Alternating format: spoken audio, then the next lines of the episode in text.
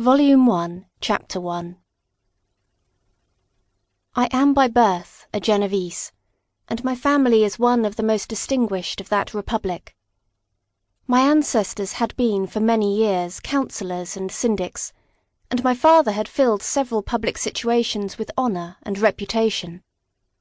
He was respected by all who knew him for his integrity and indefatigable attention to public business. He passed his younger days perpetually occupied by the affairs of his country, and it was not until the decline of life that he thought of marrying, and bestowing on the state sons who might carry his virtues and his name down to posterity. As the circumstances of his marriage illustrate his character, I cannot refrain from relating them.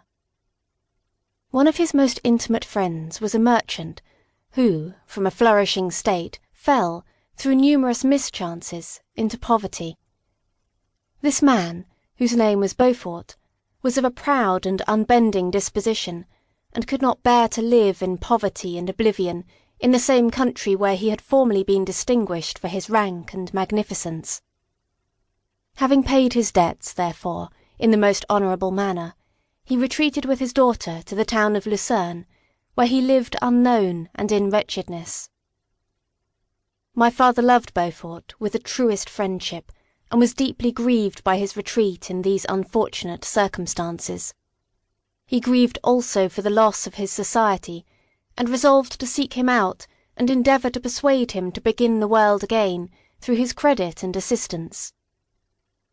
Beaufort had taken effectual measures to conceal himself, and it was ten months before my father discovered his abode. Overjoyed at this discovery, he hastened to the house, which was situated in a mean street, near the Reuss. But when he entered, misery and despair alone welcomed him. Beaufort had saved but a very small sum of money from the wreck of his fortunes, sufficient to provide him with sustenance for some months, and in the meantime he hoped to procure some respectable employment in a merchant's house.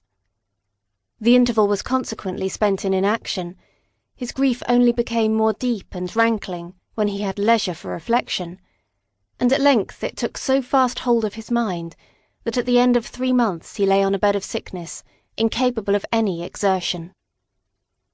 His daughter attended him with the greatest tenderness, but she saw with despair that their little fund was rapidly decreasing, and that there was no other prospect of support. But Caroline Beaufort possessed a mind of an uncommon mould and her courage rose to support her in her adversity. She procured plain work, she plaited straw, and by various means contrived to earn a pittance scarcely sufficient to support life. Several months passed in this manner. Her father grew worse, her time was more entirely occupied in attending him, her means of subsistence decreased, and in the tenth month her father died in her arms, leaving her an orphan and a beggar. This last blow overcame her, and she knelt by Beaufort's coffin weeping bitterly, when my father entered the chamber. He came like a protecting spirit to the poor girl, who committed herself to his care, and after the interment of his friend he conducted her to Geneva, and placed her under the protection of a relation. Two years after this event, Caroline became his wife. When my father became a husband and a parent, he found his time so occupied by the duties of his new situation that he relinquished many of his public employments, and devoted himself to the education of his children. Of these I was the eldest, and the destined successor to all his labours and utility. No creature could have more tender parents than mine. My improvement and health were their constant care, especially as I remained for several years their only child. But before I continue my narrative, I must record an incident which took place when I was four years of age. My father had a sister whom he tenderly loved, and who had married early in life an Italian gentleman.